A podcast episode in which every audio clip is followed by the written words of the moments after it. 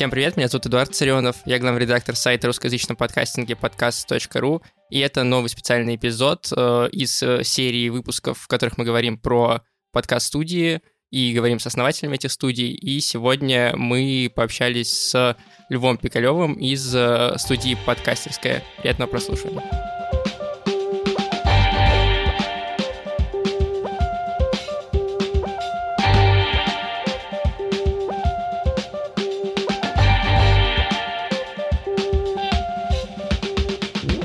На самом деле, мы когда... Я когда запускал только эти специальные эпизоды, я хотел, чтобы каждый из них был, э, знаешь, э, по-своему сделанный. Вот, mm-hmm. и чтобы там были где-то интервью, где-то нет, чтобы ни одно и то же не повторялось. В итоге мы все равно скатились в интервью, исключительно потому что, как оказалось, это самый простой способ раскрыть. Э, удобнее. Ну да, и удобнее в целом, mm-hmm. да. Но сегодня, мне кажется, будет интересно, если мы с тобой немножко отойдем от этой штуки и больше в форме беседы попробуем. Класс, давай. Супер. Супер. Uh, давай... А с кем? А, со мной. С тобой. Я, да, я, про тебя, я тебя уже представил, не переживай. Okay, привет, всем привет. Смотри, есть несколько интервью твоих, mm-hmm. где ты уже рассказываешь про то, как ты пришел в подкастинг и как ты перешел там из карьеры дизайнера и продукта mm-hmm. в эту историю. И я оставлю ссылку на, наверное, выпуск «Заварили бизнес» в описании просто чтобы люди могли послушать, если они с этим еще не знакомы. И оставь еще ссылку на мой инстаграм, потому что я сейчас там решил как-то эту историю для себя э, немножечко пере, mm-hmm. ну, перепрожить. И я сейчас пишу посты, вот, собственно, у меня да, я видел большая первый. серия, mm-hmm. да, вот первый вышел, сейчас будет дальше продолжение. Супер, вот, отлично. И на инстаграм заодно оставлю ссылку тоже. Вот, и поэтому мне не хочется еще раз это все повторять но при этом мне хочется поговорить о тех компетенциях, да, которые у тебя были, как они сейчас тебе помогают или не помогают. Давай начнем с э, дизайна. Ты был дизайнером интерфейсов. Угу. Как тебе дизайн интерфейсов подкаст-приложений? Тут важно, что я э, был дизайнером интерфейсов, но э, то, что называется продуктовым дизайнером. И когда ты начинаешь работать над большим продуктом с большим количеством циферок э, и, ну, как бы ориентируясь на метрики, потому что mm-hmm. ориентирую, ориентироваться как бы на, только на свой вкус, там, условный, и свой пользовательский опыт, ну, в большом сервисе нельзя многомиллионным, потому что, ну, как бы э, такая у Яндекса была такой мерч, там было написано «Я не репрезентативен». Вот, вот как бы это очень важная мысль для продуктового дизайнера. Поэтому ну, в целом меня как бы все устраивает. Короче, не знаю, как зубная щетка, типа. Ну, а чем ты бы... пользуешься? Слушай, я в Apple подкастах слушаю подкасты. Я пробовал э, какие-то еще. Угу. Типа самый вменяемый был, как он называется, такая красная иконка. Pocketcast. Да, вот как-то, ну, э, я просто не очень много слушаю подкасты, если mm честно, сейчас. А что ты слушаешь? Ну, я в основном YouTube смотрю. Uh-huh. Вот вчера я... У меня вообще с контентом сейчас сложно, потому что я в каком-то таком полувыгорании нахожусь, и я очень фильтрую, что у меня поступает. И я либо смотрю какое-то дно днищенское совсем на YouTube, какой-то ужас, ну, типа там влоговый канал семьи, которая живет в Нижнем Новгороде, который в основном снимает мукбанги. Вот, типа, это расслабляющий меня контент. Вот. А, ну, вот вчера у меня какой-то был, видимо, ресурсный день, и я посмотрел интервью с красильщиком, ты, наверное, видел его. Да, я одним глазом, правда, смотрел его. Я не помню, как канал называется, там сложное название компании, которая все это делает. Но довольно прикольно, типа один день с красильщиком. Mm-hmm. И э, почти досмотрел интервью с э, Катей Гордеевой, mm-hmm. Дудю. Ну, Дудя. Очень круто, кстати. Классное интервью, да, да, мне тоже очень понравилось. Прям и сделано офигенно. Да, то есть у меня в основном вот что-то... Ну, я очень люблю интервью, поэтому я больше интервью смотрю, слэш слушаю. Ну, mm-hmm. смотрю в меньшей степени, понятно. Поэтому как бы для меня подкаст-площадка основная, наверное, все-таки это YouTube, да. А в продуктовом дизайне, как я понимаю, важно тестировать всякие э, гипотезы и потом как бы смотреть на реакцию и в зависимости от этого менять что-то, правильно? Ну, либо так, либо если вы запускаете что-то новое, то как бы вы начинаете этот путь с нулевой гипотезы, mm-hmm. и дальше как бы уже это все обрастает мясом и, ну, как бы результатами следующих mm-hmm. гипотез.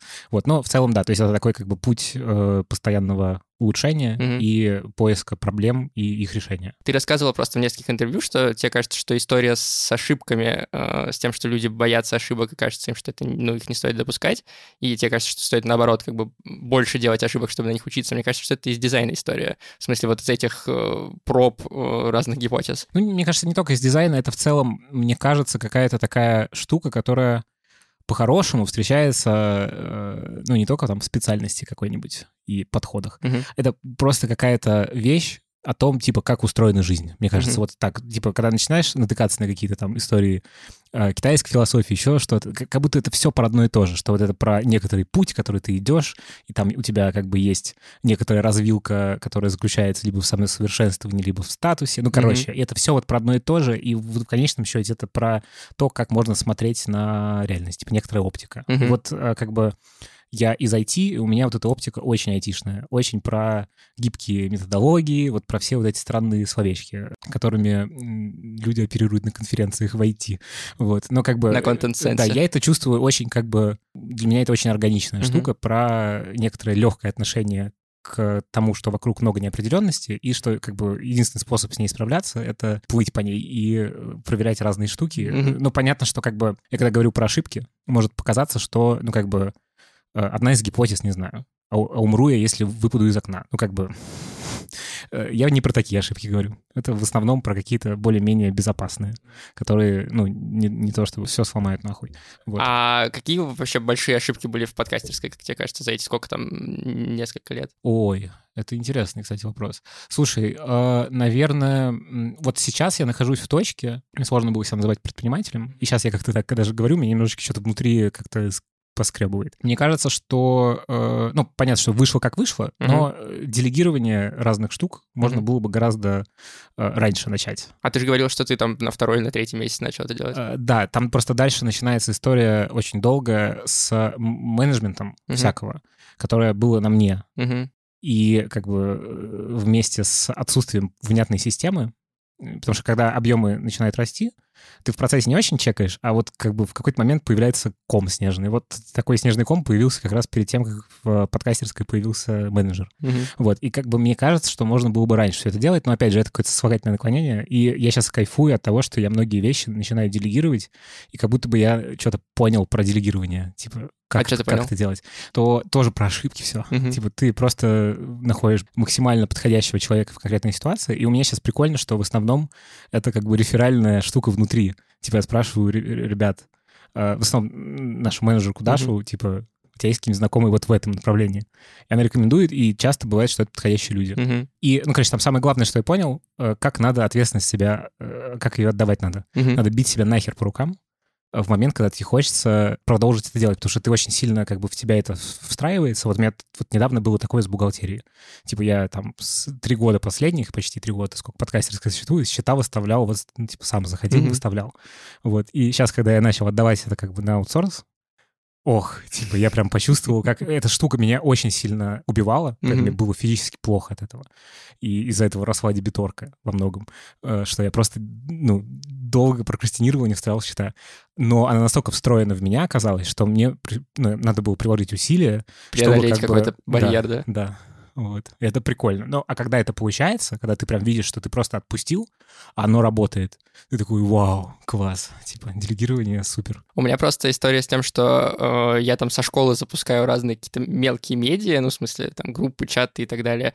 И подкаст.ру я тоже долго, получается, сам делал один, по большому счету. Ну, то есть Тельман не контентную часть не залезал обычно. Вот, и там все материалы делал я, ну, и иногда редко кто-то там мне что-то писал на волонтерских основах. Mm-hmm. А сейчас у нас появился еще один редактор, э, Вика, и э, стажерка Ира. У меня иногда э, я себя бью по рукам, когда я начинаю редактировать текст вместо того, чтобы комментировать его. Да, я очень понимаю тебя прекрасно. Да, это прям это состояние, когда ты, как бы у тебя психологически есть ощущение, что ты сейчас как бы, ну, просто за полминуты это сделаешь, но как бы это провал. Да, типа, это так нельзя, нельзя делать, делать, потому что, ну, во-первых, ты человека очень сильно размываешь его как бы понимание, о чем он вообще делает. Mm-hmm. Потому что иначе, ну, типа, тут э, точка фрустрации очень большая. И, э, ну, сам, на самом деле, ни от хера не освобождаешься, ты просто как бы делаешь вид, что делегируешь. Да. На самом деле нет. Вот, и поэтому мне тоже интересно про эту историю э, поговорить. А ты монтаж, да, раньше отдавал большей степени на аутсорс? Да. И сейчас тоже, получается, все подкасты, которые у вас есть, или ты тоже монтируешь до сих Не, пор? ну, я монтирую только свои подкасты, uh-huh. потому что я понял, что это мне при некотором, в некотором роде иногда приносит удовольствие. Uh-huh. Вот, я думаю о том, чтобы отдавать на аутсорс, но Э, вот я не уверен, короче. Mm-hmm. Ну, не то, что аутсорс, в смысле, студийными мощностями пользоваться и монтировать у нас. Просто потому, что это для меня какое-то... Я просто выделил в какой-то момент себе э, один день в неделю чисто на свои контентные штуки, и как будто бы мне ок с этим. Вот. Mm-hmm. Если будет не ок, то тоже откажусь. Но вот э, подкасты клиентов я не монтирую совсем, не записываю совсем. Mm-hmm. То есть все делает команда? Да. А про команду мы чуть поговорим дальше.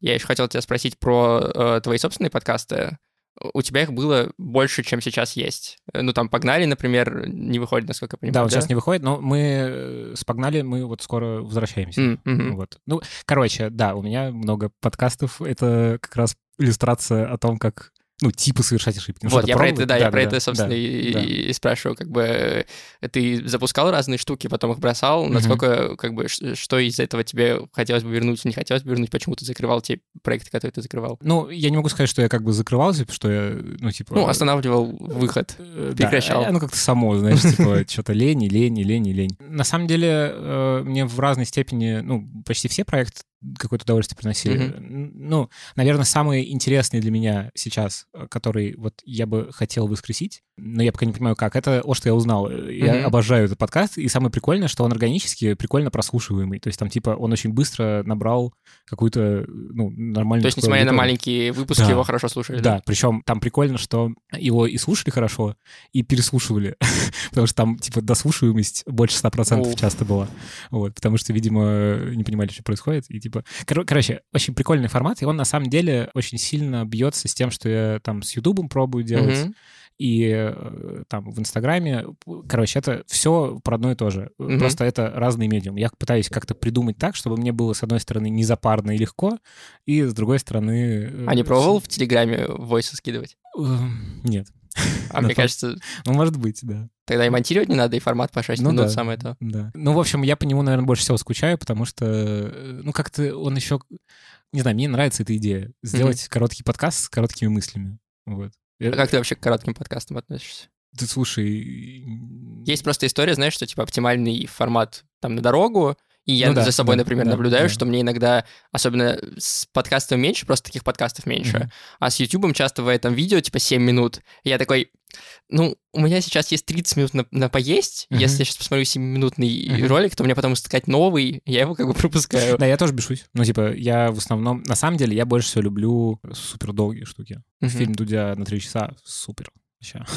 типа, подкаст Сережи Мезенцева — огонь. Да, мне сложно, но прикольно, что как бы людям за- зашло Мгм. каким-то каким-то супер вообще не- незнакомым, там довольно большая аудитория, то есть там каждый выпуск, я сейчас не помню точно циферки, но там типа 10, 11, Мгм. 12 тысяч на эпизод. Но мне кажется, это бьется с тем, что ты про образование говорил, с э, коротким, знаешь, типа получением знаний э, в короткие сроки. Типа как э, на рассылку тратишь там типа 5 минут на то, чтобы сообщение прочитать. Так тут типа 6 минут слушаешь, а какую-то пользу себе...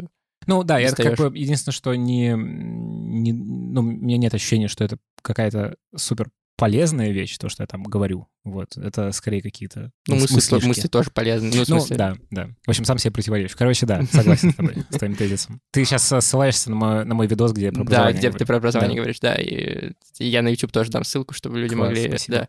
А про подкаст запись пошла. Про запись пошла. Это было очень интересно э, в начале, и когда мы его несколько раз воскрешали. Мгм. Но вот у меня есть ощущение, что как-то туда надо гораздо больше всякого редакторского привносить. Мгм. Вот. А у меня с этим, кажется, проблемы есть. Ну, типа, мы об этом поговорим, наверное, еще, когда Мгм. будем говорить про бизнес-модель Мгм. нашу. Вот. Э, Короче, я по нему скучаю. Мгм. Я пока не понимаю, как его воскрешать. Вот. Вообще надо, надо просто написать Наташе и поговорить про это. А вам хорошо присылали истории? А, вот и тут тоже момент, что в начале супер бойко и как бы и там в основном это как бы по друзьям и каким-то около знакомым. В какой-то момент дошло до того, что какие-то круги разошлись и начали писать люди вообще супер незнакомые. Это Мгм. было очень прикольно и интересно. И очень странно. Там бывали какие-то истории очень странные нам Мгм. присылали. Вот. А вот когда долго не делаешь, сложнее вытаскивать. Причем ты как бы вроде как автор и Наташа как авторка, мы смотрим и понимаем, как, вот какого рода там история должна быть, но мы не можем ее выцепить. Мгм. Вот, то есть это как бы тут еще, наверное, в этом проблема. Что если бы нас продолжали там бомбардировать историями, то, может быть, это Легче было бы. легче, да. Ну, это вообще сложно, мне кажется, кон- ну, подкаст, который полностью на таком юзер-контенте построен. Ну, в смысле, очень сильно зависит интересность выпусков от того, насколько люди попадут, не попадут. Ну да, и э, в целом у нас э, там просто еще идея, она пере- перерождалась в процессе. Там мы вначале вообще решили сделать по годам как бы срез каждого года. Мгм. Вот. Но потом как-то э, стало интересно про разные проявления человеческие. И плюс еще мы уперлись в такую историю, что мы сначала э, затронули всякие типа темы приятные, условно, там, классных воспоминаний, а потом, а в основном это от меня, на самом деле, исходило, и такой, ну вот, там, смерть. Э, Ну, смерть, ладно, смерть прикольно получилась, но дальше там как бы начинает, ты начинаешь накручивать э, всякого, не знаю, там, депрессия, еще что-то, ну, короче, какие-то вещи сложные. И ты как бы вроде понимаешь важность этого, Мгм. и вроде хочешь делать, но в моменте, когда вы говорите, ну что, сегодня про депрессию, блин, давай нет, потому что Ох. пиздец ресурса нет. Ну, короче, что ты Ну как да. бы, сложно про тяжелое много говорить. Поэтому там я восхищаюсь, не знаю, редакции такие дела. Я не представляю, как это делать вот на На постоянной, постоянной основе мозг Да, взрывается, да, да, я согласен, это очень сложно. Иногда даже ты ничего не пишешь, но ты просто читаешь или смотришь, и все у тебя перегорает в какой-то момент. Да, но я, кстати, вот не могу сейчас такие дела читать. Я их как-то читал активно, там, год-полтора. А потом просто я не могу. Типа я просто, ну, даже привычка осталась вроде зайти на сайт, а потом сразу закры- закрываю, потому что тяжело. Вообще очень много фона сейчас такого. не- Я перестал смотреть новости на Ютубе. Ну, то есть я часто смотрел, знаешь, там, типа... Причем у меня было там Усачев, следом э, редакция, следом Мгм. Минаев, следом еще что-нибудь т- т- тоже там э, этот Варламов. И они как бы одно и то же просто по-разному описывают, и там пять роликов подряд на за выходные смотришь. А сейчас я Мгм. вообще перестал Я их не могу открывать тоже. даже. Я э, очень э, дозированно открываю «Медузу». Очень дозированно, потому что очень большой уровень тревоги сейчас у Мгм. меня, лично у меня. И я думаю, что, ну, не, не только. Ну да. Вот. а, И вот новостные тоже я перестал смотреть. Я в основном, ну, там, не знаю, у Минаева я смотрю исторический. Исторический Очень да. мне нравится. Да, Прикольно. очень симпатично, Вот Я согласен. недавно, я вчера увидел в предложку, мне выпало, что... Про Невского. Про Невского. Ты посмотрел? Я уже? посмотрел уже. Клево? Хороший выпуск, да. Класс. Э, Я кайфанул, конечно, от э, Путча Мгм. и вообще от 91-93 год. А Вот ты это- «Загореть» читал книжки? А, да, вот это открытие этого года для меня. Я прочитал сначала, причем до этого не читал Загоря, Мгм. прочитал э, все, «Все свободны». Да, все свободны. Что послед- э, последний. Да, да, все свободны. Вот, меня прямо абсолютно захватило. Я это, причем, да, важный дисклеймер, я это воспринимаю все-таки больше худу- как художественную Мгм. литературу, Э, вот, потому что я видел всякие отзывы про нее, что вот Это то же самое, что в чатах обычно происходит. Ну, да, ну, короче, я ее скорее как художественную воспринимаю, но с каким-то некоторым историческим срезом. Мгм. Вот, а потом я пошел читать всю Крылевскую, Крылевскую рать. Она, кстати, не такая бодрая. А, не такая интересная, да. А, И начал читать э, «Империя... «Империя должна умереть». Да, но мне что-то не зашло. Мне зашло, я начал с, с «Империя Прикольно? должна умереть», да, но там просто сложно, потому что там очень много персонажей, но она сама по себе самая большая, и там очень много как бы героев, если ты не погружен, то очень сложно уследить бывает. Но я ее просто перечитывал, вот, когда перечитываешь, уже прям совсем хорошо становится. Прикольно, да. Но я думаю, что я себя протолкну в нее дальше. Вот. э, Но мне понравился подход, как бы заход его. в- Мгм. Потому что мне очень сложно читать историческую литературу, потому что ты, ну, сложно процессироваться. А тут как бы у него Через задача персонажей, да. была в том, чтобы процессироваться. Это прикольно. Ну, он, кстати, тоже один из людей, который, ну, не, не то что подкасты, но а- аудиоисторию тоже продвигает своего рода, потому что он же делает э, МХТ, э, который, он театр, который в аудио, то есть ты Мгм. гуляешь по городу, Ой, я не слушаешь, видел- не видел слушаешь, этого. да, это, это его история. Ты ходишь по городу, слушаешь как бы не экскурсии, а э, прям театр. Просто он разыгрывается у тебя на улицах города, по которому ты бродишь. Очень круто. Звучит Да. круто. На- Надо послушать. Вот, очень прикольная история. Так, вернемся давай к подкастам. Да. Э, Сейчас ты делаешь хобу. А, да, мы с ребятами делаем, вот шестером делаем подкаст Хоба. Но до этого это был Хабр. Ну, э, э, это был... Не, Хоба была всегда Хобой. Ну, в смысле, был Но, до да, этого. состав ведущих э, взялся из Хабра. Просто там Мгм. в какой-то момент стало понятно, что в Хабре остался работать один человек, это Мгм. Аня Линская. И, ну, странно, что это так устроено, и мы вроде для Хабра... Короче, что у нас есть некоторые ограничения, что мы Хабр, что мы как бы от лица Хабра говорим, Мгм. там это накладывает определенный, типа, фильтр на то, что ты говоришь и как. Вот. Ну и просто э, мы поняли, что нам с шестером очень классно вместе в целом вообще что-то такое делать, и мы как команда классные. Вот. И мы такие, блин, а давайте свой запустим. И запустили, и, короче, это очень кайфовое мероприятие. Я сейчас там очень мало участвую как ведущий, потому что, ну, опять же, это все связано вот с этим моим горением э, и с сохранением энергии. Вот. Но, да, вот хоба, хоба классная. А, то есть, получается, вы Хабру делали, ну, на каких-то просто, ну, грубо говоря, волонтерских основах, да? Вы Не, не, не, на, на вполне себе коммерческих основах мы, ну, так же, как со всеми клиентами, Мгм. мы брали на себя техническую часть. Просто так получилось, что мы в процессе с ребятами подружились. И как-то так органически тоже получилось, что я периодически в выпусках участвовал тоже. Как-то это постепенно сложилось. Там и Сережа Дмитриев, который э, ребят записывал, который у нас э, мен- менеджером был, он тоже в какой-то момент в каких-то эпизодах участвовал. Ну, короче, что просто ребята супер открытые, супер классные, и мы просто задружились, и оказалось, ну, что нам классно вместе всем. То есть Мгм. сейчас уже, ну, как бы мы в рамках подкастерской монтируемся, но как бы это продукт уже наш на шестерых. Давай здесь про разговорники поговорим, раз уж мы зашли на, на, на Хобу. Э, Хоба — это типа исключительно разговорник, но при этом там сколько, шесть э, у вас постоянных ведущих, которые меняются постоянно? Да, да. И насколько это вообще работающая история, тебе кажется? Ну, просто есть, э, например, к тому же Блин Чипс, где тоже много э, ведущих. Я видел не раз такие комментарии или вопросы из разряда, блин, не могу запомнить вообще, кто есть кто, постоянно меняетесь, очень сложно воспринимать, и кажется, что такой подход э, и такой формат немножко может усложнить, знаешь, ассоциацию людей с э, ведущими. Ну, э, самые прикольные моменты, когда мы, например, скидываем какой-нибудь скриншот из зум-созвона, и там как подписанные участники, mm-hmm. и люди такие, блин, это что, голос Вани такой? Охренеть. Мы думали, ты выглядишь вообще по-другому, или там про меня. Ну, короче, что... Э, голос и внешность, да. Э, слушай, я не знаю, насколько... То есть э, тут важно понять, что значит рабочий и нерабочий, типа, каким показателям. Вот, типа, у нас прирастает аудитория, комьюнити чуть-чуть тоже растет, ну, в смысле, там, нахождение в чате и дискуссии в чате. Я бы главную метрику как бы выбрал кайфово ли нам, нам кайфово. Вот, то есть как бы э, насколько это рабочее, я думаю, если так потеоретизировать, то, мне кажется, супер рабочее — это своего рода типа сериальчик такой. Потому что там, на самом деле, еще интересно, что когда мы перестали быть хабром, стали хобой, как будто бы туда больше личного стал приходить. Типа, там, ну, в основном я этим грешу, потому что я, значит, там открыл для себя психотерапию, и я, значит, периодически прихожу, говорю, ребята, тут такое, вот, у меня происходит. Короче, мне кажется, что рабочий вообще, я, честно говоря, очень большой любитель разговорного жанра. Мне кажется, что это... Ну, мне наиболее это интересно. Почему тебе кажется, что это... Ну, в смысле, почему тебе это интересно больше всего? Тебе не нравятся нарративы, тебе кажется, что это сложно слишком? Мне их сложно слушать. Угу. Ну, то есть э, мне как бы идейно нарративы очень нравятся, потому что, ну, это прикольная мысль. То, о чем я говорю, ну, я, я это подцепил у Мики Голубовского про в целом широту аудио как угу. Как, как, визу, медиума, как визуального, а, угу. да, то есть что ты на самом деле в аудио можешь очень, ну, очень крутую картинку создавать, угу. вот, э, но мне тяжело слушать, сложно себя как бы заставлять-то не хочется просто, mm-hmm. а в процессе, ну и на самом деле в России, э, насколько я понимаю, там из моих разговоров с разными ребятами, кто на российские подкасты делает, их слушают меньше. Их слушают меньше, да, да причем значительно. Значительно меньше. Да.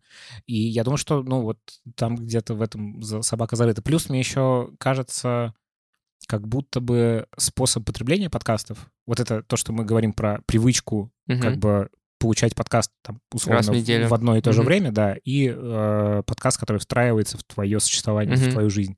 Что с нарративными, э, ну это как типа с сериалами на Netflix, это другой способ потребления, mm-hmm. когда у тебя... Когда ты binge-watch ишь 8 серий лежа на диване, да? Да, да, да, mm-hmm. да. То есть что э, как будто бы это немножечко про другое, и я бы хотел, чтобы этот жанр развился, чтобы на него нашелся слушатель, потому что это прикольный как бы э, формат времяпровождения и, там, я очень сильно верю, например, в детский формат такого времяпровождения. Mm-hmm. Там вообще, мне кажется, boost есть, э, помимо того, что, в принципе, аудио очень богатая, богатый э, формат на визуальность. Ну, как бы, а детям еще и с их фантазией. Да, у них там X10 как бы mm-hmm. с их фантазией, это вообще пушка. Вот. Э, но вот мне самому я супер разговорный чувак. Вот. И то, что я контент, который я потребляю, это интервью в основном, mm-hmm. и э, подкасты разговорные, там, условный Куджи, тоже я частенько поглядываю, не знаю, там, подкаст Поперечного. Ну, короче, для меня вот этот разговор, он очень mm-hmm. интересен в плане даже внутренней, там, с точки зрения динамики, с точки зрения раскрытия людей. А, ну, вообще люди интересны. А как тебе кажется, нет ли... Ну, просто есть... Даже ты перечисляешь, там, Куджи, Поперечный, это все, ну, подкасты разговорные людей, у которых есть социальный капитал. И когда ты слушаешь подкаст разговорные людей, которые там просто какие-то чуваки, есть опасность, что, ну, как бы, там, 10 человек его будут слушать, которые их знакомые. Ну, да. Ну, а почему это опасность? Ну, в смысле, для, ну, потому что для людей, которые запускают подкасты, и как бы они хотят, чтобы их слушали больше людей, им хочется чаще всего. Довольно сложно, знаешь, даже если ты тебе самому в кайф, довольно сложно тебя убедить, что там, типа, то, что я делаю до 30 человек, ну, не пофиг, не, не зря. Ну, это сложный, да, вопрос, на самом деле. Ну, я как человек, который делает разговорный подкаст с э, людьми не очень известными, ну, ты сам относительно известный человек. Ну, окей, ну, типа, там, первых, там, 300 человек ты приведешь. Ну, ну, может быть, не знаю. Ну, короче, подкаст слушают мой какое-то количество людей. подкаст хостится на SoundCloud. Наверняка меньшее количество людей, чем на SoundCloud пишется. Иногда прилетают какие-то супер крутые отзывы, которые, по которым ты понимаешь, что все не зря. Типа, что как будто бы ну, там, не знаю, мне не так давно написала э, девушка ВКонтакте, говорит, типа, привет, вот хотела тебе просто написать, что я послушал вот этот разговор, и я сейчас там, у меня какой-то очень сложный период жизни, и он мне так, как так зашел и на какие-то свои вопросы ответил, типа, спасибо. Мгм. Вот. И как будто бы вообще неважно, ну, послушала бы она одна этот подкаст и написала бы, ну, или просто что-то такое почувствовал, классно. Не знаю, э, мне вообще очень сложно, э, очень сложно к подкастам относиться как да и не только к подкастам, ко всему. Э, Вот эта тема социаль... условно социальным капиталом, Мгм. с количеством охватов, подписок Мгм. и всего такого, у меня четкое ощущение, что это очень раздутая вся история. Э, Ну, опять же, если ты заходишь на какой-нибудь там инстаграм-аккаунт, у которого миллион подписчиков, и ты смотришь количество взаимодействий с контентом, то там как бы в лучшем случае соотношение 1 к 10. Мгм. Вот. И что на самом деле все люди, э, если уж и есть некоторое соревнование, вот Мгм. это как бы м, писька-мерка это, то она скорее есть э, вот не в циферке общей, а она есть в том проценте людей, твоей как бы ядерная аудитория, Мгм. которая пойдет за тобой в ТикТок, в Ютуб, не знаю, в еще какую-нибудь херню, Мгм. типа Клабхауса. Ну, короче... Ну, Это как история из тиктокеров, которые запускали Инстаграм, и он флопался, ну, в смысле, никто да. не переходил. Ну да, то есть э, вот как будто бы э, вот это важно. И э, и очень многое... Короче, у меня есть любимое какое-то высказывание, я не помню точно, как оно дословно звучит, но оно примерно вот с тем же смыслом. Сергей Доренко про это говорил. Мгм. Вот про некоторые... Ну, наверное, можно назвать это комьюнити. Мгм. Что вот это, вот это те люди, которые, которым ты почему-то э, интересен, и им близко, что ты несешь. Вот. В прямом- в Все, прямом- все, в в всяких конференциях это кор аудитория обычно Ну называют. да, ну как бы, как ни назови, вот как будто вот это важно, и э, в этом смысле подкаст, который, условно, у которого 10 тысяч подписчиков, а слушают тысячи подписчиков, и подкаст, который, типа, слушают тысячи подписчиков, и в него И тысячи все тысячи, подписчиков, то как будто бы Они все одинаковые. то же самое, да. Мгм. Вот, но э, уровень фрустрации автора э, разный, Разный, кажется. да. Вот я, я про это. Просто кажется, что когда ты запускаешь какой-то нарративный или там, не знаю, э, даже когда ты соло что-то рассказываешь на какую-то тему, в которой ты специалист, как будто бы проще зацепить аудиторию, и, значит, проще, ну, как бы избежать какой-то лишней фрустрации и как-то себя лучше чувствовать, чем когда ты запускаешь с друзьями разговор. Слушай, я не знаю, потому что э, вот у меня есть несколько авторов нарративных подкастов, которые, ну, короче, вот когда э, мы с друзьями собрались, записались и выпустили каждый понедельник, как будто бы мы не то чтобы супер много усилий приложили. А когда ты делаешь нарративный подкаст, ты пиздец сколько усилий прикладываешь, и потом ты видишь какую-то циферку, как будто бы здесь точка фрустрации гораздо... больше. гораздо Потому усилий больше потратить. Ну да. да, тоже может быть. Вот, ну то есть, э, не знаю, э, а какой был вопрос? Ну, про то, что люди, которые не имея, да, опять же, вернемся к этому социальному капиталу, не имея как бы возможности сразу многим людям рассказать про свой проект, а, как будто бы, если они запустят что-то, что проще, ну, условно говоря, продавать, им легче будет э, преодолеть вот этот фрустрационный период, э, без- когда у тебя никто не слушает, и ты не понимаешь, нужно это кому-то или нет. Слушай, я бы как будто с назвал- разговорными этот, знаешь, гэп сложнее и дольше. Я бы назвал это вредным советом, если честно, потому что, короче, я искренне убежден, что ну вот если еще можно как-то более-менее там устаканиться с помощью психотерапевта там и вообще всяких внутренних установок и работать на нелюбимой работе, Мгм. и как-то э, классно выстраивать э, work-life balance, Мгм. типа, то вот с контентом, который ты делаешь, с творчеством, которое ты делаешь, а я как бы подкасты воспринимаю, ну, скорее как творчество, Мгм. не как, ну, как бы, и для меня не оскорбительно слово контент в этом разрезе. Мгм. А, вот мне кажется, что когда ты что-то делаешь просто для того, чтобы больше людей слушало, то ты гораздо сильнее выгораешь, и ты попадаешь в ловушку, как бы, ну, это такой фан-сервис наоборот. Мгм. Ну, как будто не для себя. Да, и- да, да, Ну, ты- короче, мне просто кажется, что это какой-то путь ужасный, ужасно нечестный по отношению к себе. Ну, Типа, Мгм. нахера это делать? Мгм. Вот. А, Поэтому как бы истории там некоторых чатиков, где люди говорят, вот хочу запустить подкаст, на какую тему его запустить, Мгм. Кажется какая странным. сейчас наиболее стреляет. Вот для меня это какой-то очень страшный для меня был бы момент, если бы я так начал подходить к контенту, который делаю. Да, типа мой контент слушают немного людей. Ну, оп- опять же, непонятно, что такое немного. Ну, типа там подкаст про людей, там слушают 7-10 тысяч людей. Это ну, SoundCloud. э, Ну, SoundCloud, да. Ну, там, не знаю, поделим Ну, даже ну, там попало... 4, 3, 4, Да. да. Ну, например. Ну, как бы, ну и хорошо. Мгм. Вот. И, э, ну, я думаю, что если бы я прикладывал какие-то усилия к, к некоторому прому там, и, э, какому-то Мгм. продвижению, наверное, бы слушал бы Ну, больше. было больше, Про социальный капитал вообще непонятно. Э, Это просто еще часто такой разговор идет про типа, ну, понятно, они там как бы просто все в одной тусовке. Мгм. Ну, вот это вот эта тусовочка, слово тусовочка. Мне это, честно говоря, ну, для меня это звучит довольно тупо. Ну, типа, социальный капитал с чего даже начинается? Ты как-то к чему ты идешь, что ты делаешь? Друзьями. Ну, Им например. Типа, это же тоже некоторого рода навык. Это не просто ты как бы, не знаю, э, родился, и вот вокруг тебя социальный капитал. Ну, в некоторых случаях так есть, потому что там, ну, не знаю, может переходить социальный капитал твоей семьи и твоих родителей, но в целом все равно это некоторый навык Ну да. жизненный. Можно как бы его отрицать и говорить, что это как бы этого не существует, но он существует. И типа умение общаться с людьми существует. Многие вещи статистически подтверждены, не знаю, там про некоторый лукизм и Мгм. некоторый иджизм, к сожалению. Типа мне не нравится, что это так, это несправедливая штука, но как бы мир так Работает. работает, да. да. Вот, поэтому я как-то вот... Короче, не поня... ответа нету, типа, как не страдать. Как не фрустрироваться? Ну в любом да. случае, будет 10 тысяч, заходишь 20 тысяч, Ну, будешь все равно переживать об этом. Да, мой ответ, ну, как бы мой способ с этим справляться такой, что у меня есть как бы часть жизни, которая связана с деньгами, Мгм. и это как бы мой бизнес. И есть часть жизни, которая связана с моими подкастами. Я не против их пересечения в какой-то момент, типа что, не знаю, в хобби будет больше рекламы. Мгм. Вот. Э, Или там Patreon взлетит до небес. Зашибись. Но как бы как систему принятия решений мне не хочется делать деньги в тех вещах, которые я делаю, ну, типа, for fun. Мгм. Вот.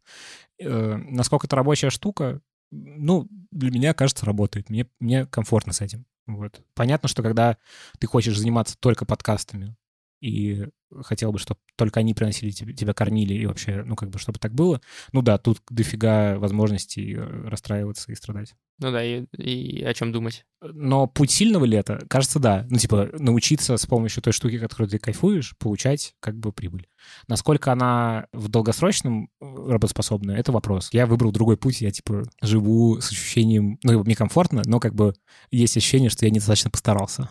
Давай, раз мы сю- сюда зашли, про, Да. про- про бизнес наконец-то. да, Ура, э, давай. лю- Люди ради этого слушают, а мы тут с тобой э, про какие-то выгорания разговариваем. мне ужасно. Ну, как бы, ладно, мне на самом деле интересно, но так, Ну, меньше интересно, да, чем про... Я, я тоже так подумал, поэтому. Спасибо. Получается, подкастерская работает э, за счет того, что вы предоставляете компаниям э, монтаж подкастов, их, которые они делают внутри сами, то есть вы не предоставляете никакой редакторской работы, правильно? В основном. Ну, есть подвижки в эту сторону, потому что у меня есть... Сейчас вот происходит, собственно, мы с тобой когда запишемся, здесь будет другая запись, где я выступаю редактором. Вот. И это для меня некоторая точка интереса просто. э, Как мне с этим. Очень грубо ты правильно описал, Мгм. но тут важно, что мы, помимо того, что мы как бы просто монтируем, потому что монтировать-то можно, ну, как бы, э, ты ищешь, не знаю, фрилансера Ну да. и делаешь это там в 3-4 раза дешевле, Мгм. чем мы это делаем.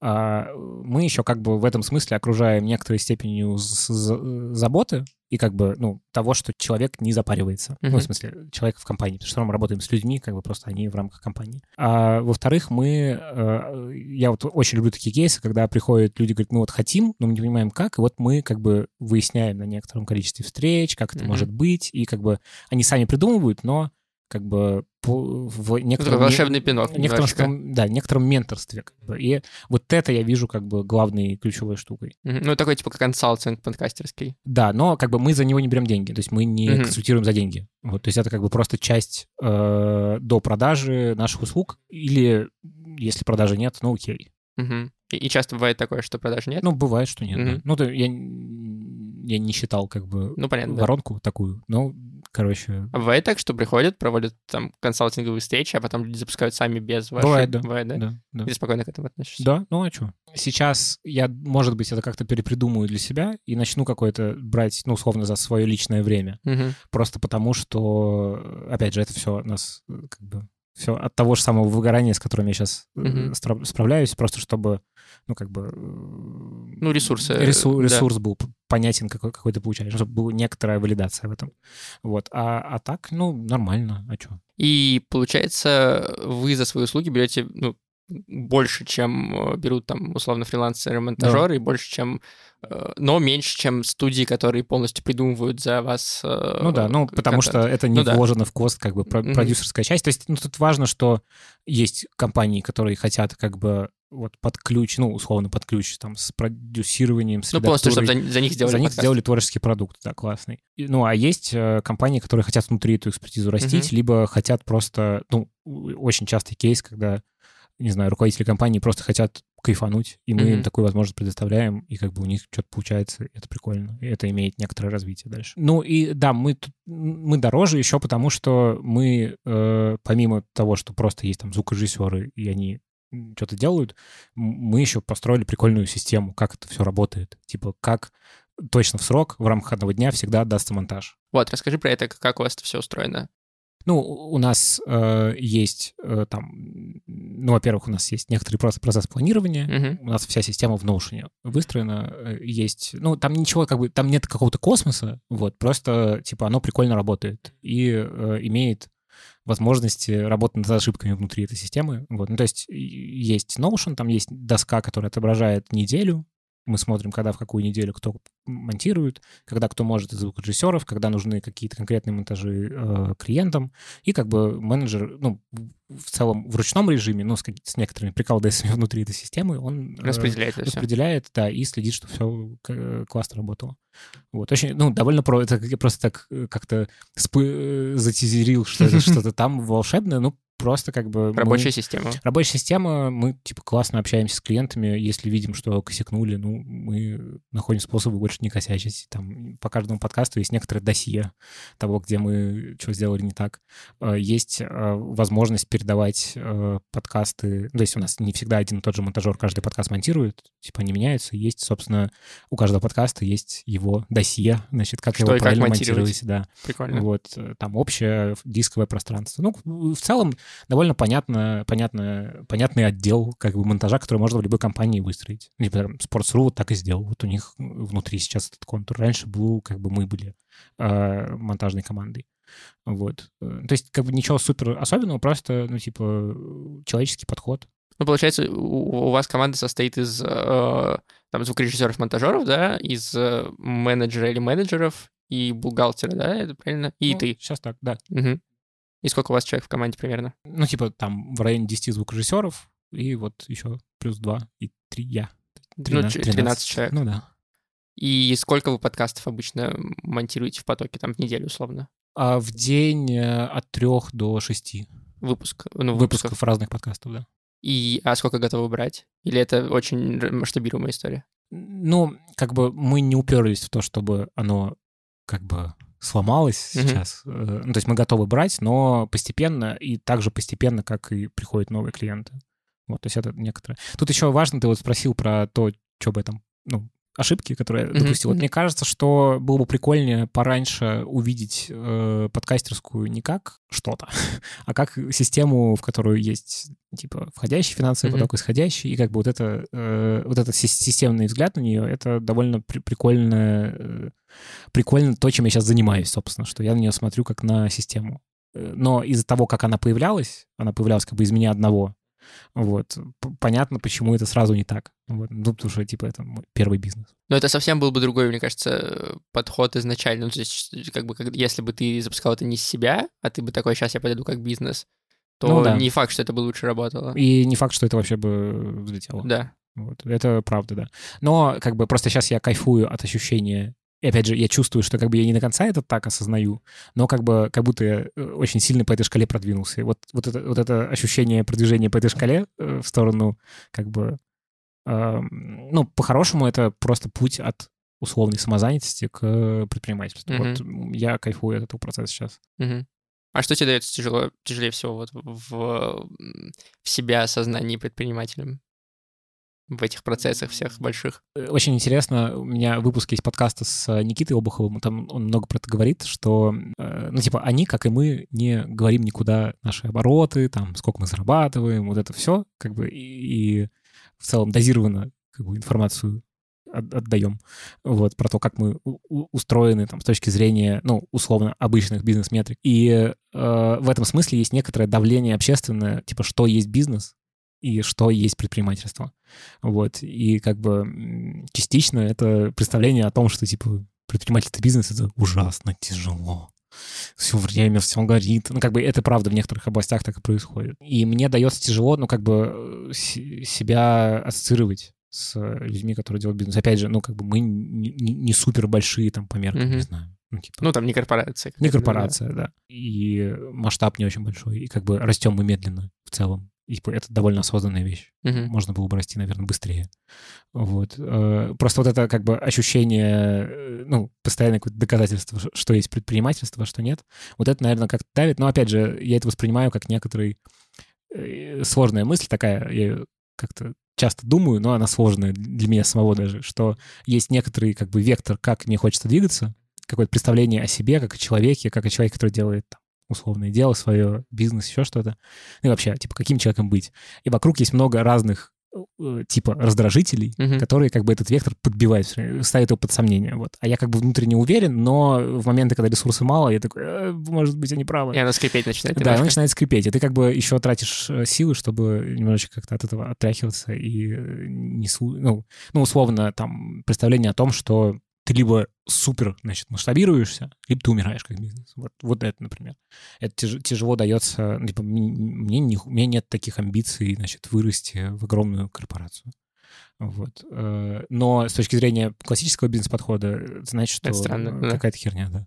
Вот. И как бы многие вещи вот так устроены, что ты в некотором противоборстве находишься. А тебе не кажется, что это нашей в большей степени история? Ну, потому что там, не знаю, в условной Европе, да, возьмем как бы абстрактную, ты открыл кофейню у себя на углу и дома, и ты там работаешь, и ты же там как бы и руководишь. И там, там же умираешь. Ну, там же умираешь, да, да. И, и твои дети потом ее руководят, это абсолютно нормальная история, и никто, не, ну, как бы никому в голову не придет, что тебе нужно обязательно превращаться в франшизу. Ну, наверное, тут еще важно, что э, бизнес, насколько я понимаю, может быть, я мало представляю себя, и опять же, это тоже, видишь, абстрактное представление о том, как что где устроено.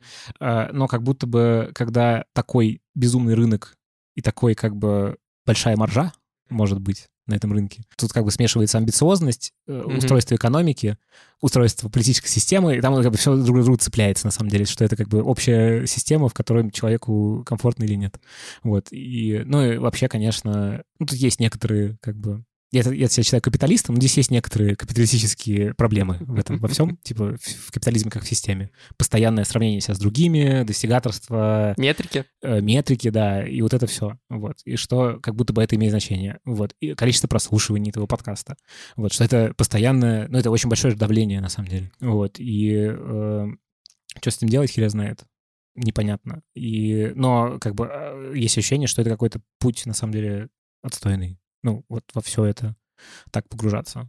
А вы, получается, когда монтируете подкасты для брендов, ну и, в принципе, там работаете с ними, э, на вас нет этих метрик, получается. Ваша задача сделать как бы подкаст смонтировать его, чтобы он хорошо ну, звучал, да, и все. Да, да. И как бы вот этот вопрос, там, а сколько будет слушателей в итоге, он остается полностью на тех, чей подкаст. Э, ну да, но как бы мы говорим общую, мы не продаем услугу продвижения, но мы всегда, ну, условно, из того, что там, там я знаю, как устроено продвижение подкастов, можем рассказать стратегически, как это может быть устроено mm-hmm. внутри компании. Ну и опять же, я сторонник подхода, что Тут важно, важно систем, ну, много системных маленьких действий, когда ты долгое время бьешься в разные точки, э, придумываешь гипотезы, что это тоже какая-то околонаучная тема, когда ты как бы все время проверяешь какие-то штуки, какие взлетают, какие нет. Как бы это такой, ну, э, процесс, э, который мне кажется, что, ну, его, наверное, можно извне выстраивать, но это все равно более такая человеческая история, не машинная. Типа ты не можешь как бы вложить 5 рублей и, и как бы получить э, тысячу подписчиков прогнозируемую.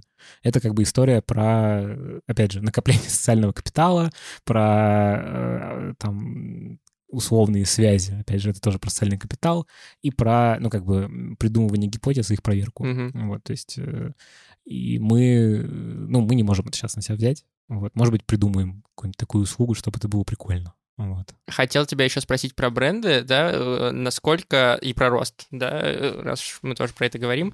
Э, есть ли понимание того, что там брендов приходит больше сейчас, чем приходило там два года назад? Или поток все такой же одинаково стабильный? Не, точно больше стало, больше компаний туда смотрят. Там просто еще интересный момент, что в целом как бы я вижу, как эта волна раскатилась, что там, условно, начиналось все с медиа, потом туда пошли как бы другие медиа, а потом как бы на этом фоне начали корпорации на это смотреть, и разные компании не очень большие. Вот, и, э, ну, условно, я вижу, как эта волна докатилась, например, до каких-то там организаций э, государственных.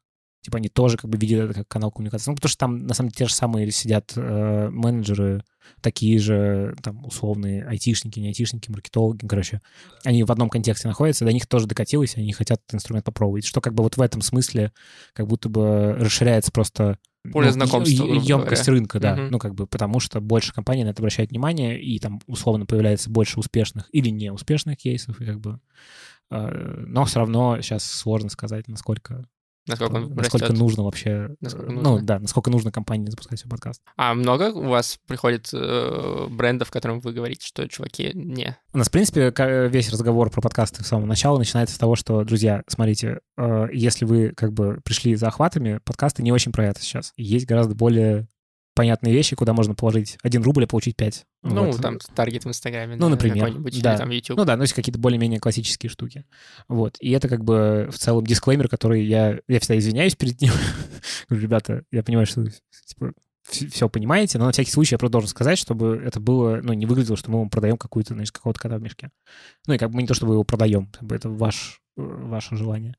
Вот. Ну и, да, с некоторыми... Ну, тут еще важно, что мы вообще с какими-то брендами, если по вайбу как-то не сходимся, то просто ну, не работаем. Ну, это вот на этих предварительных консультациях, да, ты понимаешь да, просто? да, да. Ну, насколько там люди готовы вовлекаться, вообще насколько это... Вообще, на- насколько им действительно нужно это. А Потому что э, я не считаю, что каждой компании нужно вести подкаст или пять. Типа, пф, нет. Нахрена. А таких брендов, которые, ну, при- приходят, потому что волна, и потому что они просто приходят ради того, чтобы прийти, их больше становится или их так же? Да, Не- нет ли такого, что они как будто образованнее становятся? эм, Слушай, мне сложно какую-то прям вывести, ну вот... Ну, это пон- понятное дело, что это ощущенческая история. да. да. э, Да примерно как будто бы такое же процентное соотношение. Ну, просто как бы заявок больше, Ну, из них больше, понятное дело, Да. ну, просто по количеству получается. Ну да, но опять же, может быть, как бы еще заявок больше, потому что мы еще какие-то дополнительные каналы. То есть раньше это был сарафан, сейчас мы больше каналы э, привлечения, больше количества. Вот, и как бы, может быть, за счет этого э, есть ощущение роста. Ну, понятно, что у нас обороты растут, вот. А, причем замедлился сейчас рост, типа не так, как это было там год к году э, в 2020 году. Типа, в 2020 году мы выросли на 50%. Ну, в 2020 году вы запустили первыми историю с доставкой микрофонов э, во время карантина. И, ну, тут еще прикольно, что это звучит как запустили, но как бы не было инфоповода. Ну, типа мы просто своим клиентам сказали, ребят, э, вот студия, все закрыто, мы не можем записывать и не готовы, потому что это неэтично. Вот, э, вот микрофоны. Ну, это же классная история, это умение реагировать на Ну да. изменяющуюся Ну, ситуацию. ну, ну да, это тоже сыграло. Ну, Как бы просто я к тому, что это не было... Тут еще просто важно, э, у у меня есть это ощущение оторванности от рынка, что как бы мы не работаем как Макдональдс. Ну, типа, что мы, типа, вот мы придумали новый пирожок ни с чем. вот, э, вот он. То есть мы как бы очень закрытые в этом смысле. Типа у нас цикл как бы доведения клиента до того, чтобы он стал клиентом, приносящим нам каждый месяц деньги, но он довольно долгий. И как бы нет такого, что вот мы там прошумели каким-то инфоповодом, вообще нам не нужно, чтобы к нам приходило, не знаю, не 5 клиентов в месяц, а типа 500 клиентов в месяц. Нам вообще это не надо, потому что, ну, зачем? И нам не надо клиентов, которые придут к нам один раз записать или один раз смонтировать свой подкаст. Ну, поэтому у вас студия не работает в режиме типа «я приду, запишусь». Да, да. Вот, поэтому, как бы, когда ты говоришь, типа, мы запустили одни из первых, ну, как бы, да, ну, как бы это просто некоторые... Вот, в- вот в этом, мне кажется, история про заботу о клиенте, что, типа, мы как-то пытаемся решить проблему. Ну, просто это такой подход к решению проблемы не в смысле инфоповода, а в смысле лояльности, что ли, Ну да. может тоже повлиять на, на рост, Ну, да, на ну, сарафанное радио и так далее. Думаю, да, и вообще, э, мне кажется, что вот эта история про то, каким образом к тебе эмоционально привязываются клиенты, он чаще всего проявляется в ситуациях, когда говно какое-то происходит. Типа, даже если ты причина этого говна, как ты отработал э, проблему.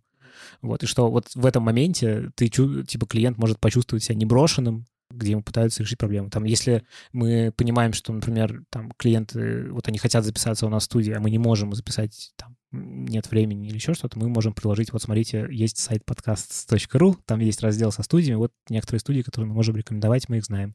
Вот. Ну, то есть как бы еще это вот в этом, мне кажется, ну, опять же, это тоже вот про то, э, почему мы там, дороже в 3-4 раза. Ну, типа, мы просто хорошие ребята.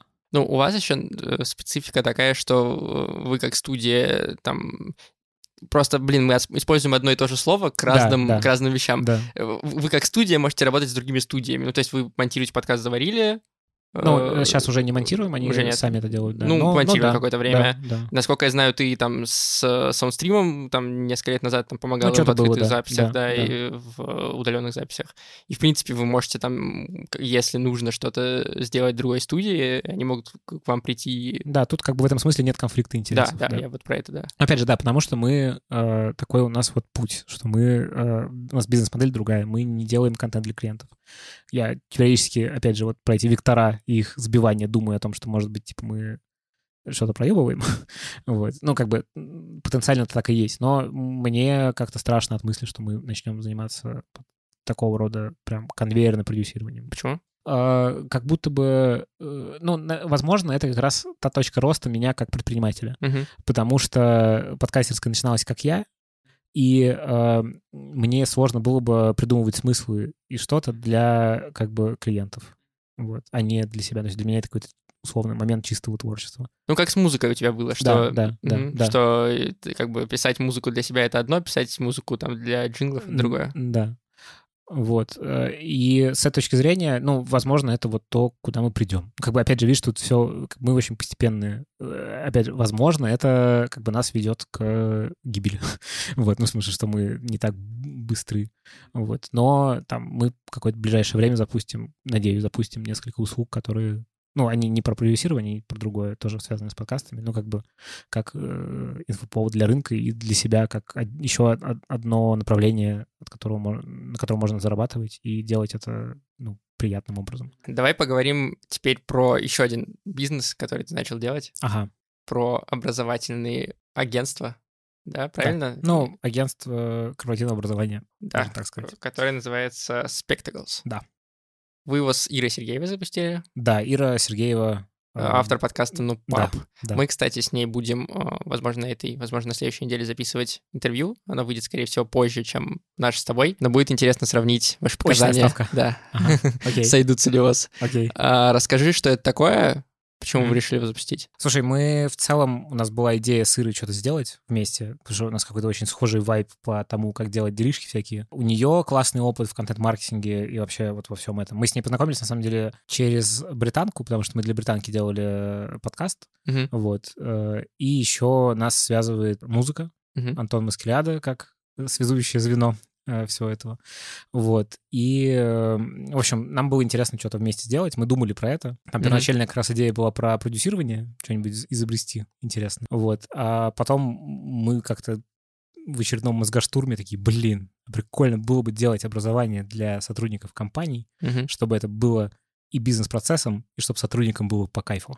Вот, короче, вот идея с целом такая. Запустить э, классное, дорогое, э, хорошее э, образование, возможно, каких-то очень небольших вещей. Мы mm-hmm. сейчас думаем больше про контент пока, но как бы в целом, если долгосрочно смотреть, то это что-то прям, ну, вообще любое. Про продажи, про еще что-то. Привлекать классных, крутых спецов с рынка и как бы придумать методологию, которая позволяет в рамках компании силами сотрудников запускать новые процессы, которые будут приносить пользу бизнесу. Ну, а сотрудникам будет прикольнее и интереснее работать. То есть вот примерно, идея примерно такая. Ну, как бы сейчас пока про контент, ну и начало — это, собственно, вот этот курс про подкаст, Подкасты. который мы запустили, да. Он в конце июля пройдет? Ну, в конце июля и... В начале августа. В начале, да, 1 августа еще. Ага. Он, получается, нужен тем, ну, именно бизнес-компаниям, которые хотят внутри себя запустить подкаст. Да, ну и вообще как-то... Ну, сотрудникам компании, да. Да, пощупать этот формат, попридумывать и унести к себе ну, понимание, как внутри выстроить процесс угу. и вообще с чего начать. Как питчинг внутри компании провести, если есть такая потребность.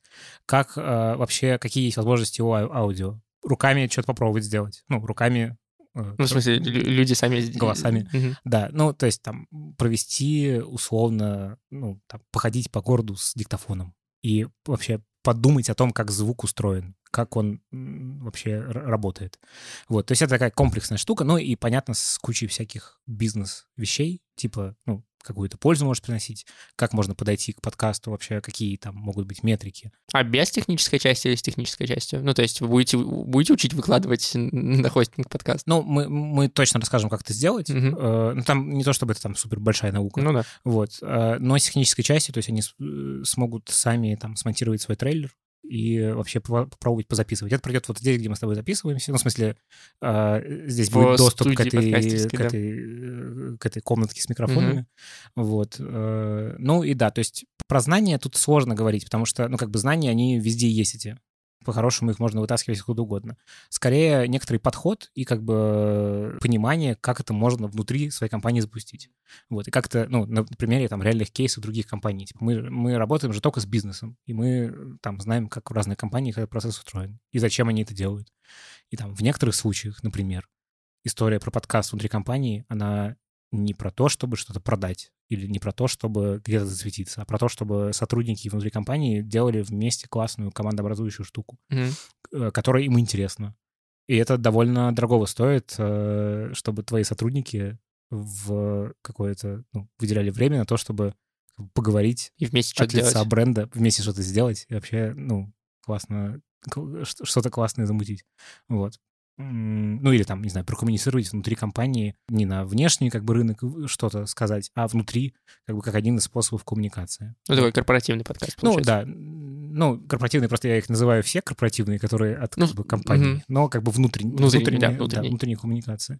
Вот, вот про это мы будем говорить. А нет такого, что у тебя один бизнес э, отбирает клиентов у другого твоего бизнеса? Ну, в смысле, что э, если ты научишь через образовательные курсы там энное количество брендов, то это энное количество брендов не придет в подкастерскую потом делать подкаст.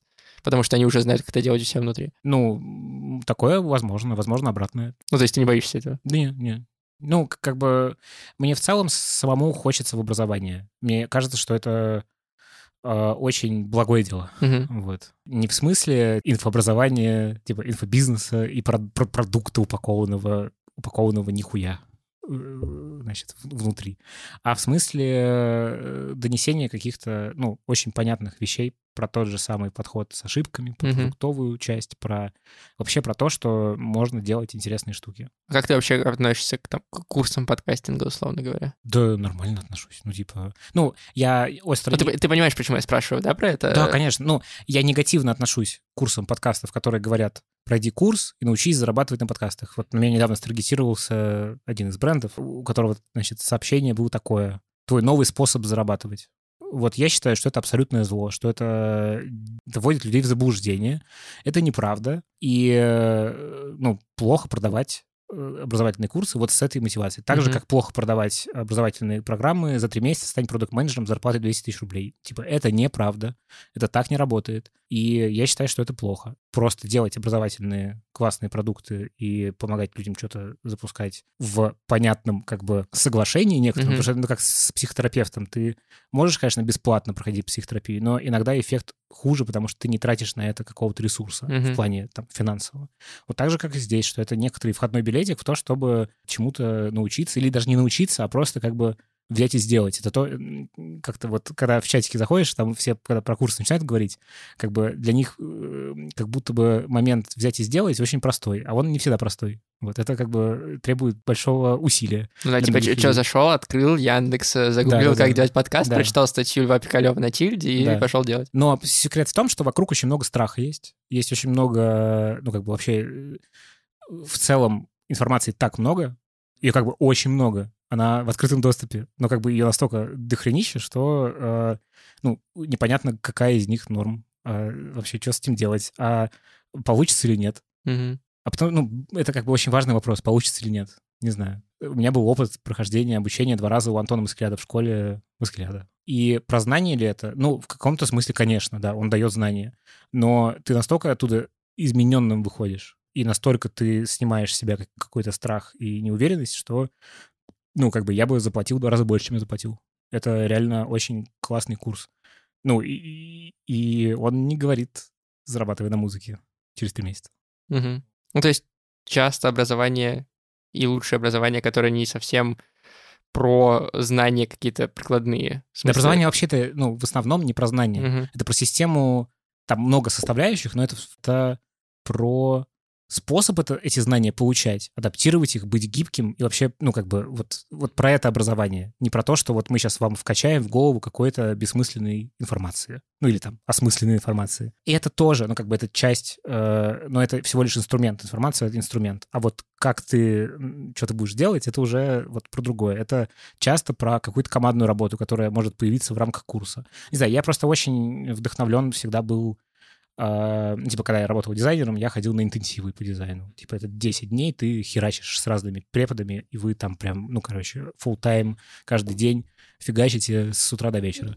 Вот. А получил я там знания какие-то, чтобы у меня было в дипломе написано, что я, значит, знаю там, не знаю, ОБЖ, ну, условное там, или там ИЗО. композицию, да, ИЗО.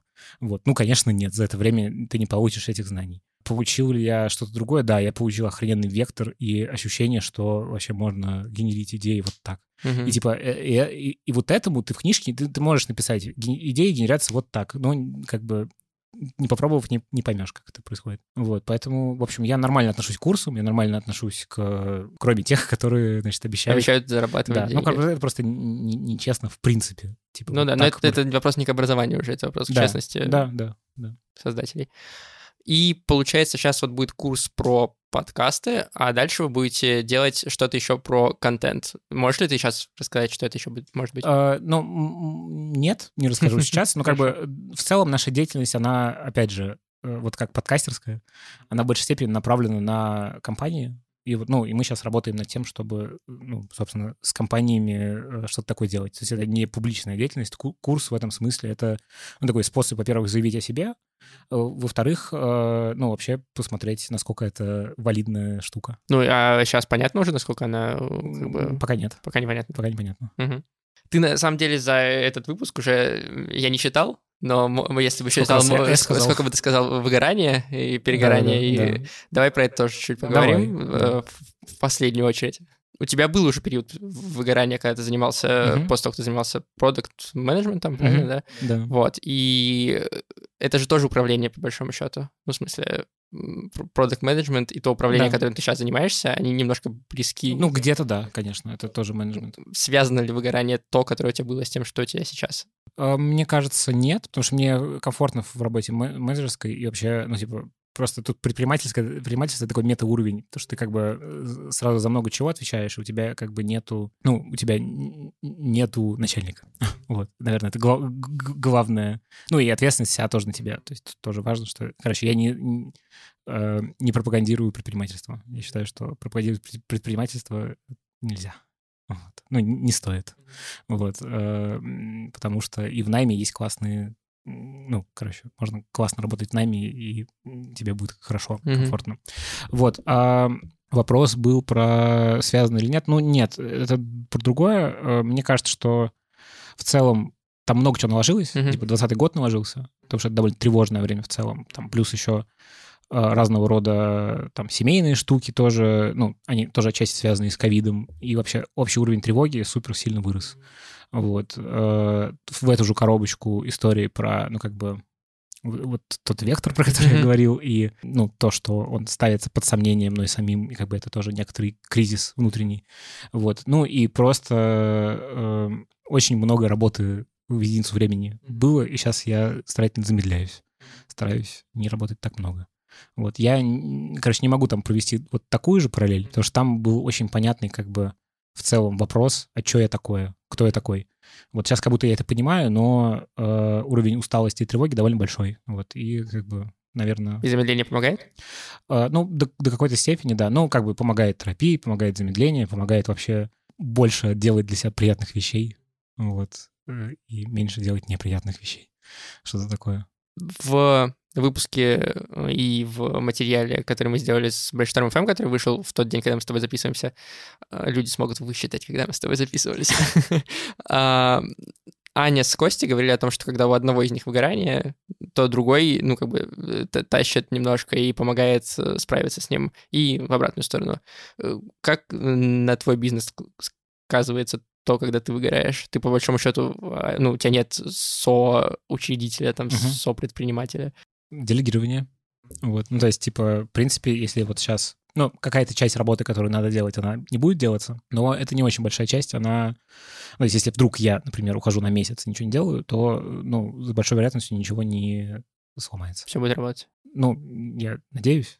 Вот. Но в целом, да, ощущение такое. Ну, я не надеюсь, я понимаю, что те части, которые на там менеджерах, звукорежиссерах, на, на всех, а, ну, как бы это рабочая система. Типа там есть э, вещи, которые, в которых я иногда что-то делаю, вот именно в, в администрировании, но как бы я скорее наблюдаю больше.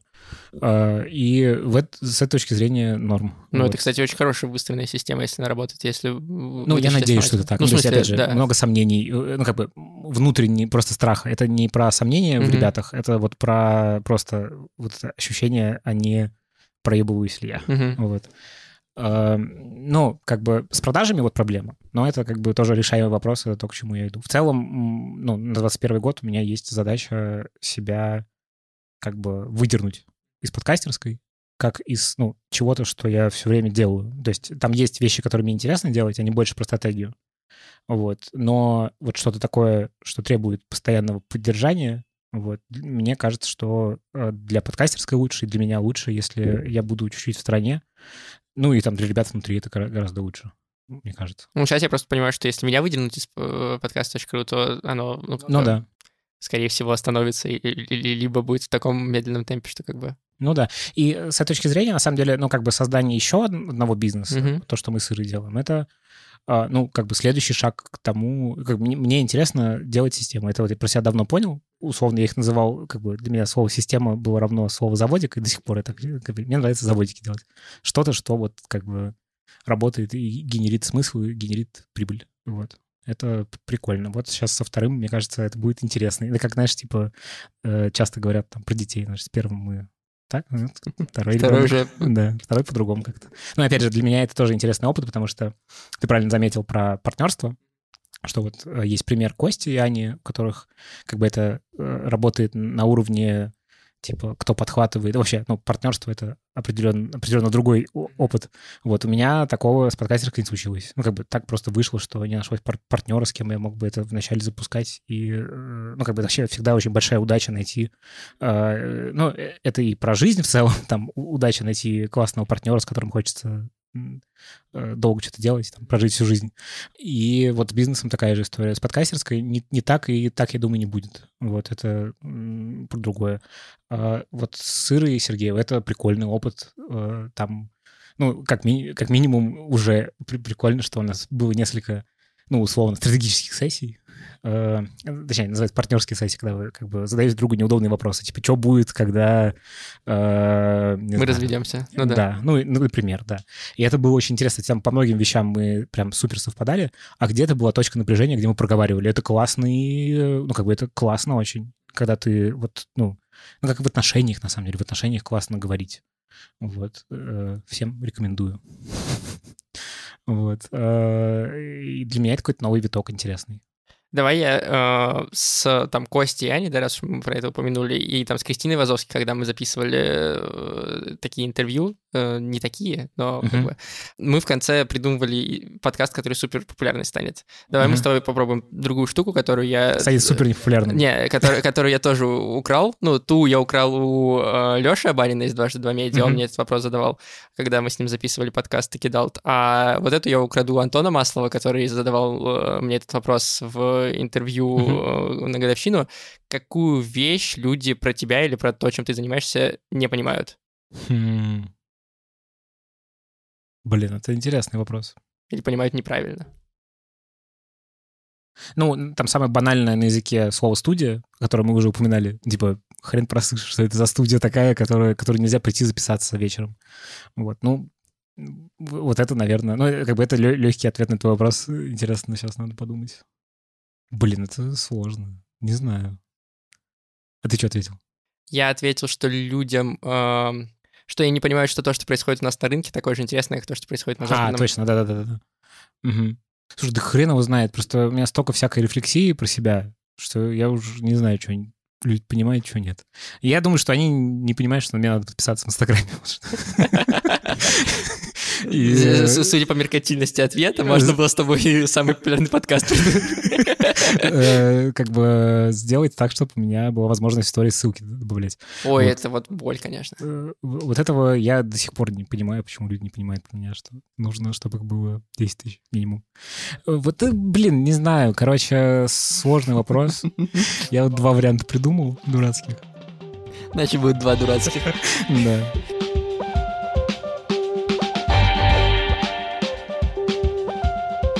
Спасибо тебе большое, что согласился на разговор этот. Спасибо тебе, очень круто. Рад с тобой поговорить. И вообще, э, прям супер рад, что вы есть подкаст, Спасибо. что есть ты, ты вообще человек, оркестр. Спасибо. Все. Всем пока. Дай-ка я еще проговорю важные Давай. вещи в конце. Как всегда напоминаю, что это э, аудиоверсия текстового материала, который доступен на сайте podcast.ru.